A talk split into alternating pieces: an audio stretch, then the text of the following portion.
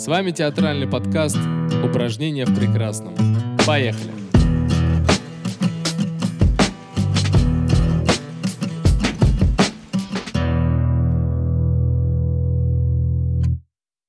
С вами подкаст «Упражнения в прекрасном», его ведущая Екатерина Кострикова. А, город Лысьва, три часа от Перми, театр драмы Савинова. Вчера состоялась премьера «Зеркала». Вера, расскажи, а, каков был у тебя замысел и как ты нашла эту пьесу, а пьеса нашла тебя? Наверное, нельзя сказать, что я нашла эту пьесу, потому что мы э, с Алжасом встретились, и я ему сказала, что вот хочется какую-то придумать историю, где бы были заняты все актеры этого театра, потому что сейчас здесь юбилейный сезон, и вот это было такое желание директора театра Евгении Сибиряковой, чтобы сделать вот такую постановку для начала сезона, где бы участвовали все. И я долго думала, что это может быть за пьеса, выбирала. Ну, как-то у меня не складывалось какой-то уже готовой истории. И вот э, с Алшасом мы уже работали раньше, и я подумала, что, может быть, у него какая-то затея возникнет. Мы встречались, разговаривали, и он сказал, вот у меня давно есть такой замысел. А, «Зеркала» называется какая-то история, но э, это только такой, как сказать, идея нереализованная. И дальше он уже работал с актерами этого театра, встречался с ними, разговаривал. И это получился такое, такая история, выдуманный сюжет, фантастика, и совмещается с документальными текстами. Мне кажется, это такой интересный жанр. Никогда раньше такого не встречала, вот такого именно совмещения. Угу. Поэтому оно мне показалось достаточно такой интересный для воплощения. Ну, как придумать, как его можно было бы сделать. Интересно, вот сама э, постановка, сама пьеса даже, она называется «Зеркала». И, по сути, это такая отсылка одновременно и к зеркалу Тарковского, и к э, зеркалу сериалу да, Netflix, mm. который сейчас идет такая анти, антиутопия. Э, и в то же время к Замятину мы, да, некий мир будущего. Mm а, который поглощает своей э, действительностью а, людей, да. И вот здесь э, такой момент, что для тебя зеркало? Наверное, это такой способ забытия для людей э, в этой истории, потому что все эти воспоминания детства и прошлого бывают мучительными, всплывают в твоей памяти в неподходящий момент и всю твою жизнь тебя преследуют. И, наверное, это такое более утоляющее, когда ты можешь действительно все это перестать переживать бесконечно и просто наслаждаться жизнью. Но с другой стороны, получается, да, и главные герои это почувствовали, что тогда все становятся как роботы, перестают быть людьми, потому что у тебя же есть только прошлое, получается. Будущее не определено, настоящего его как такового нет. И вот, ну, ты, да, ты то, что с тобой случилось когда-то. А, ну, как бы вот, наверное, вот зеркала — это вот такое вот про жизнь в забытии, что ну, люди все таки не хотят страдать, да, ну и вот эта дилемма. Как не, не отключаются. Но, ну, по сути, это про наш сегодняшний мир, да, мир э, гаджетов, технологий, когда человек уходя все больше и больше в такую дополненную реальность, да, в другое пространство, mm-hmm. он тем самым отдает свою жизнь, да, свое настоящее как раз отдает. Но здесь mm-hmm. больше идет у вас э, тема и в пьесе, и у тебя в спектакле, что все-таки, а, да, именно тема прошлого да, что все-таки гаджеты, которые современные, да, они забирают, а, забирают настоящее у нас, да, а зеркала э, из пьесы Алжаса, да, и в своей постановке они забирают прошлое. То есть они, но при этом оказывается, если у человека забрать прошлое, а, у него не будет и настоящего, и будущего. Вот здесь вот в чем разница лично для тебя была, если была? Ну, мне кажется, тут такая многослойная, многоуровневая пьеса, что можно э, кому-то будет интересен вот, вот, вот, вот, вот этот а вот эта линия, вот этот э, сюжет, да, пересечение там с гаджетами. Для меня была, наверное, важнее какая-то другая история, которая пове... это, это понятно, это тема памяти, это, это все на, на первом плане лежит. А мне показалось здесь интересно такой сюжетный поворот, когда герои меняются местами.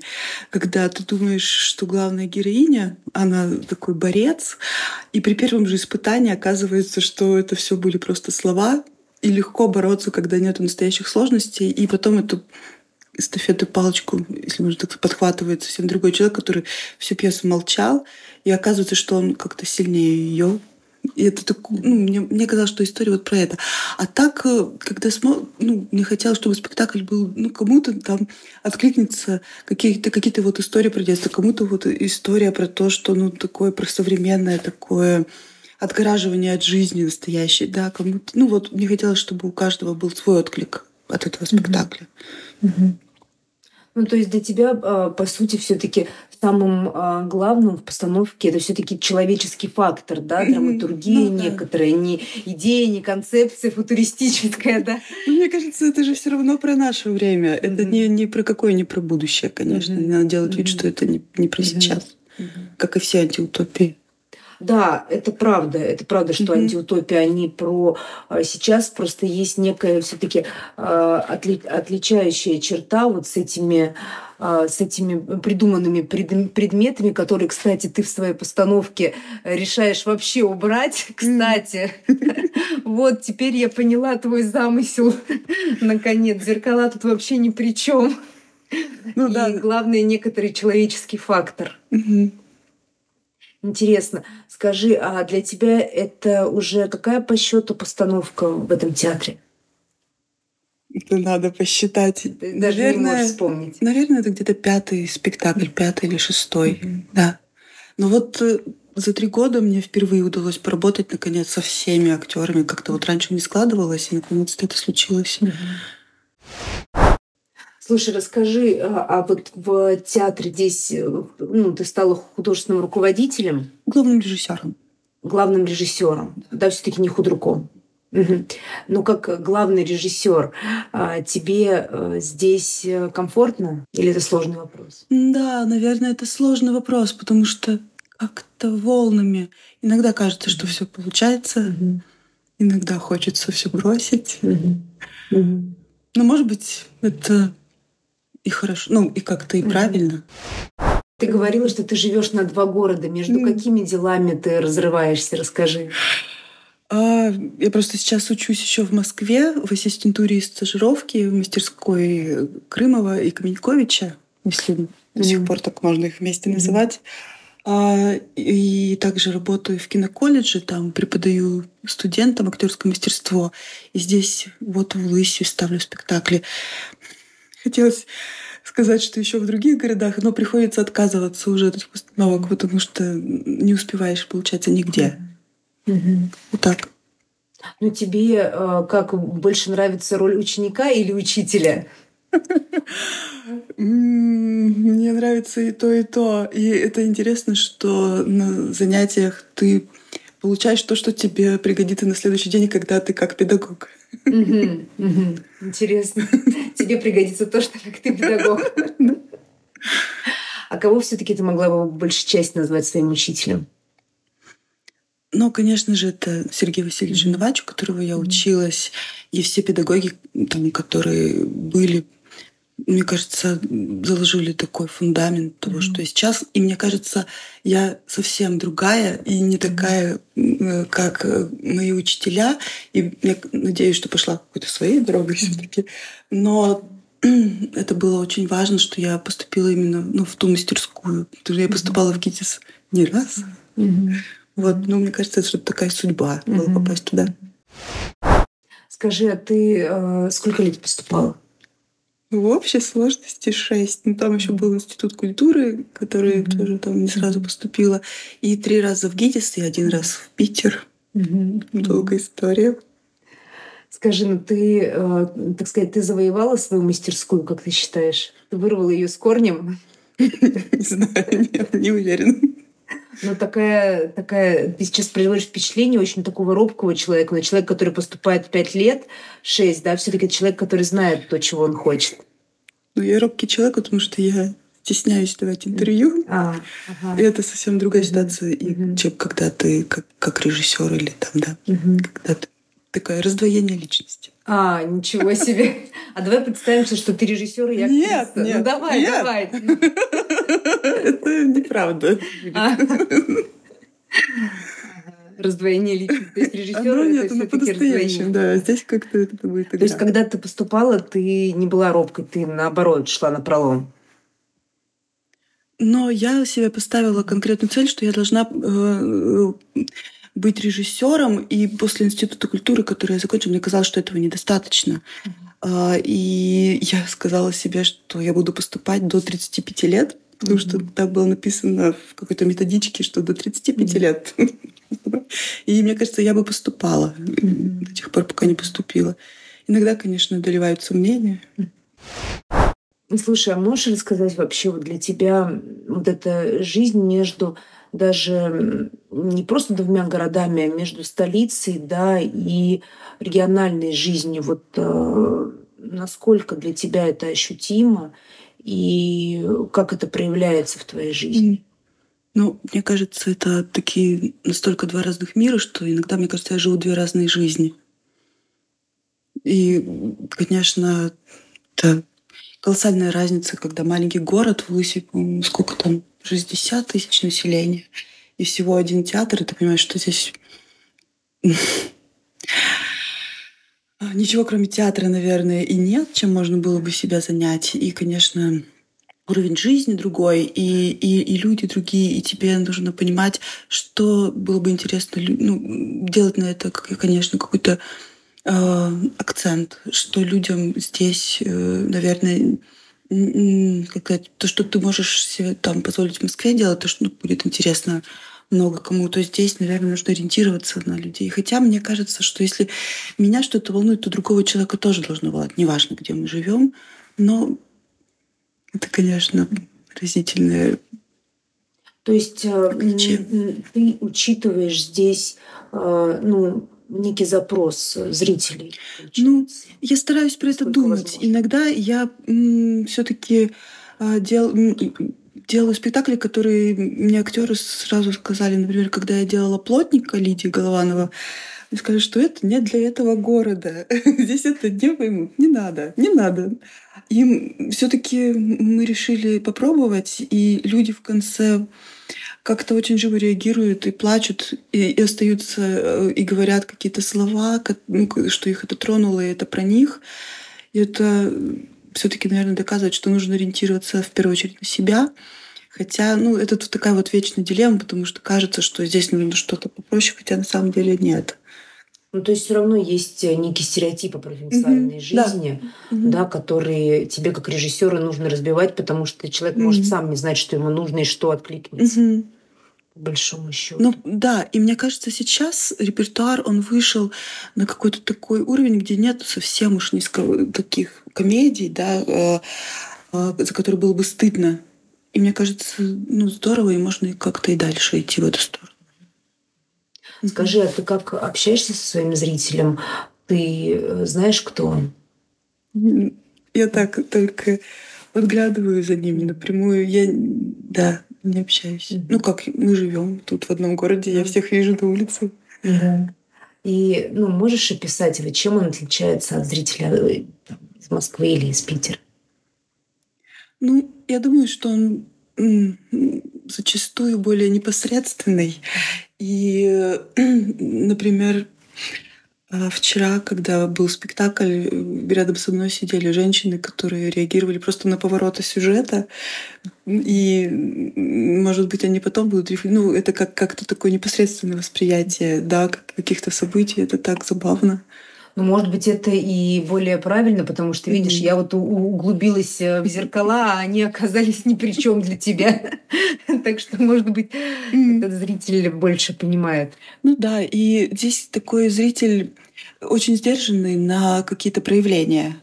Там посмеяться, ну, прям во время, во время спектакля, но зато в конце они как- как-то все выдают в конце. И поэтому иногда непонятно, как идет спектакль. Когда приезжаешь в другой город играть, ну, тот же спектакль, который здесь идет, ну, чувствуется очень сильная разница между зрителями. Здесь они какие-то немножко, ну, не испуганные, но сдержанные. Такие. Сдержанные. А что э, для тебя вот, э, вот это жить на два города, вот это раздвоение личности, оно как-то проявляется ну, непосредственно в твоем творчестве? Не знаю. Ну, все, наверное, влияет как-то на тебя. Я про это не задумывалась, не знаю. Я же не. Я, это я только сейчас приняла решение, что на два города обычно и еще какие-то ага, есть ага. города. А, то есть ты, ты еще сделала выбор между двумя, а не между десятью. Да, интересно. Слушай, расскажи, какой следующий твой замысел? Я хочу сделать маленький камерный спектакль э, на два-три человека Возможно, это будет классика, ну, переосмысленная классика.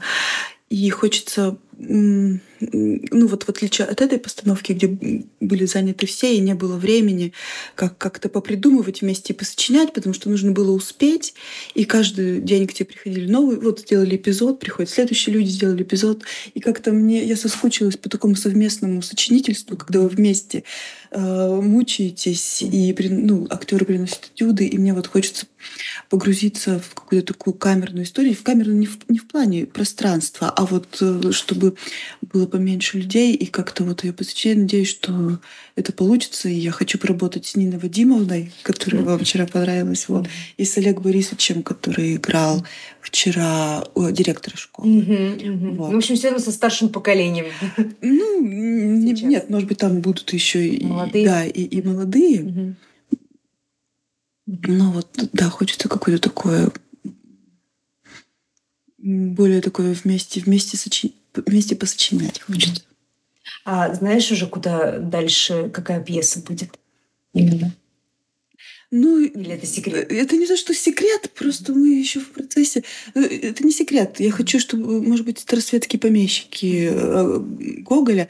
Просто там нужно, нужно подумать, как этот текст сейчас может звучать, или наоборот сделать его вообще без текста. Ну, в общем, еще не придумано. Ты сказала, что ты э, благодарна за вот учебу у Сергея Васильевича, но в то же время, что ты ушла уже в какое-то свое плавание. Вот как ты это для себя определяешь? Что это за путь? Чем он отличается от э, мастерской Женовача? Сергей Васильевич — такой мастер разбора когда мы разбирали на занятиях какую-нибудь э, пьесу, сразу хотелось ее поставить обязательно и не один раз во всех театрах. Если, ну, там э, приносили э, пьесы студент, ну, и вот там разобрали 5-6 пьес, и, и, и ты во все их влюбляешься. И это, конечно, такое удивительное качество, которым я, мне кажется, владею в гораздо меньшей степени. И я тяготею все таки больше, ну, пытаюсь выразить, ну, какую-то найти форму интересную, какой-то какой-то, чтобы это не только через актерскую игру уже, ну хотя я по-разному пробую, мне, ну как как-то хочется иногда, но какой-то такой революции или что-то, ну в решении или в ходе и такой не, но все равно, наверное, в основе лежит, э, ну вот это вот надо разобрать, что происходит между людьми. Ну, не знаю. Я пока, мне кажется, еще в процессе не нашла, что вот, вот это мой театр. Да, а, а ну, не, не знаю. Каждый раз пытаюсь какой-то новый ход пока еще пробовать. Например, вот здесь это пустое пространство. Ну, первый раз в жизни у меня было такое. Только актеры и пустое пространство. Ну, интересно. Такой вызов, да? Э, каждый раз немножко вызов себе пытаюсь сделать. То, что еще раньше не делала. Потом, ну, то, что ты умеешь делать, ты уже ты умеешь делать. Это окей, да. И каждый раз пытаюсь какой-то новый поворот, новый ход найти. Хотя, может быть, уже пора понять, что я люблю маленькие камерные спектакли и успокоиться. Я не знаю. Интересно, да. Ну, действительно, вот космос, там абсолютное mm. такое владение формы у тебя, а, формы э, содержания, привычное, да, разбором. Да, то есть, да, то есть, но оно, знаешь, оно может быть для тебя привычно, но mm. я могу сказать, что э, действительно в этом э, спектакле, вот ты как художник для меня, ты была вот, ну, законченной. То есть, да, то есть в этом была mm-hmm. некая ну, содержательность именно вот а, твоей природы как будто бы или а, твоего некоего естества. Mm-hmm. Вот. А здесь, э, кстати, интересно, что действительно это радик... Э, кажется, что радикальный ход, но он радикальный лично для тебя. Но если смотреть в контексте Конечно, да, театра, конечно, то, конечно, иметь свой почерк это наоборот, ну, мне кажется, в этом есть сила иметь свой почерк, не просто, да, как бы все время искать что-то, да, искать внутри себя, mm-hmm. а почерк-то наоборот у каждого художника он свой, и это нормально.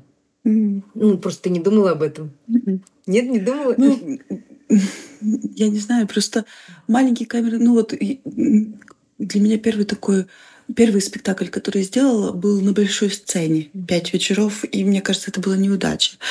А потом были язычники э, Яблонской, э, вот как раз на камерной э, сцене, и вот там все произошло, и потом я начала, мне кажется, тиражировать вот это вот свое умение, ну вот работа с современным текстом, небольшой, ну вот там 6-7 актеров, и вы как-то вот придумали эту историю.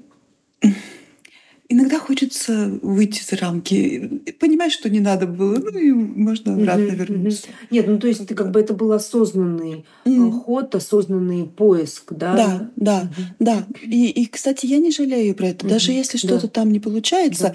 мне кажется, что это как- как-то все равно для меня такое mm-hmm. очень полезная такая это была история, когда mm-hmm. попробовать работать с чистой такой актерской энергией, mm-hmm.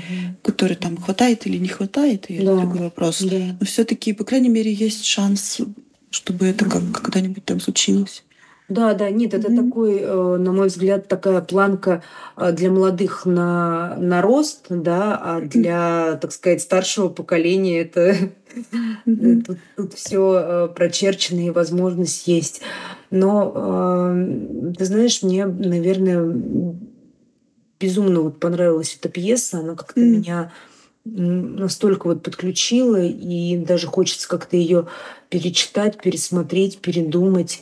А, и очень много такой кинематографичности а, в этом. А, и в пьесе есть отсылка к Тарковскому, к зеркалу, да, когда когда молодой человек не может говорить, да, как вот в фильме, в фильме Тарковского, помнишь? Mm-hmm и вдруг э, он перестает заикаться, и я говорю, я могу ну, да, говорить. Да. Ну, это реальная да. история конкретного актера. Серьезно? То да. есть эта перекличка, она не специальная? Это нужно да. ужасно спросить, ага. но это, да, это история, которая действительно была там с одним из актеров.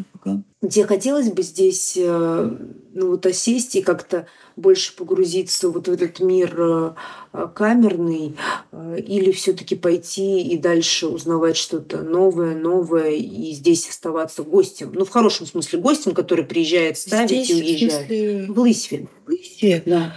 Ой, я не знаю, я не хочу загадывать и планировать, потому что все получается все равно так, как получается, и потом ты либо расстраиваешься и разочаровываешься из-за этого.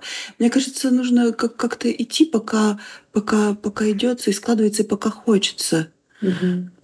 и уходить, когда не хочется. И здесь есть люди, с которыми мне э, интересно, и я бы с ними еще хотела, конечно, пересечься. Вот, а там как как, у меня нет каких-то установок угу. таких. Но э, может быть получится, да, и как, как, как-то не только э, в маленьких городах, кстати, немножко устала от маленьких городов. Mm. Угу. А что ты ждешь от ассистентуры? Что я стану умнее, лучше.